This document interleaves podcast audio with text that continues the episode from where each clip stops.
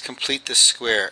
So the first thing I would do is divide everything by 2. I want to get 1 as the coefficient here. So I'm going to divide both sides by 2. So then I left over with x squared plus 9 halves x plus 4 over 2 is 2 equals 0 divided by 2 is still 0. Alright, we got that part. Now, I'm going to get the 2 on the other side. I'm going to subtract 2 from both sides. Now I have x squared plus 9 halves x equals negative 2.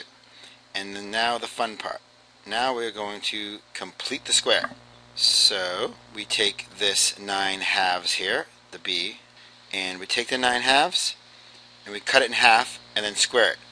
Now, if you had the number 6 and you want to cut it in half, you know the answer is 3, right? So one way of thinking of that is like you're taking 6 and you're multiplying it by a half because it's 6 divided by 2 gets you to 3. So if you want to take half of 9 halves, you're going to multiply by 1 half. So that equals 9 fourths. Now you're going to square it. So we take half of, of 9 halves. You get 9 fourths. Now you square it. And you get 81 over 16. And that's the number we're going to plug in here.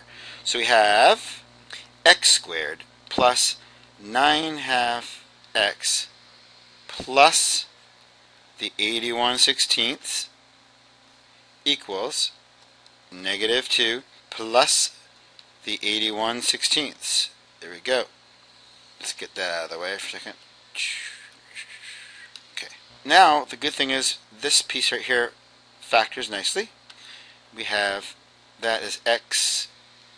Now, you go back to this 9 fourths.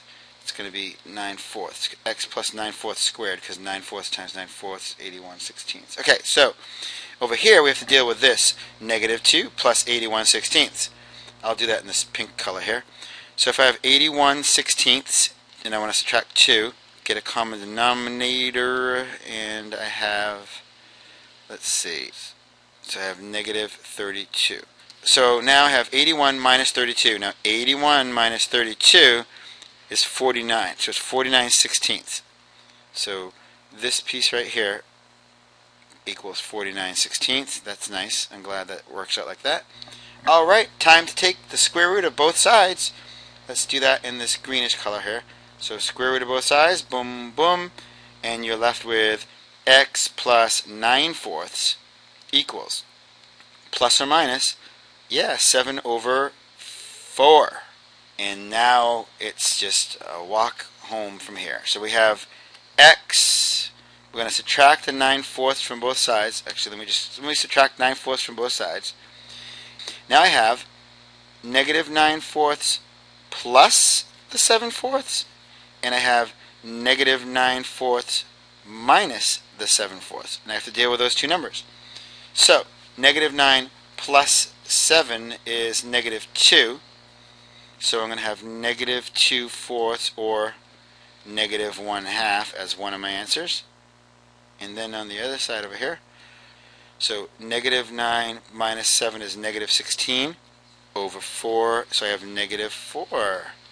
So my answers are negative 1 half and negative 4.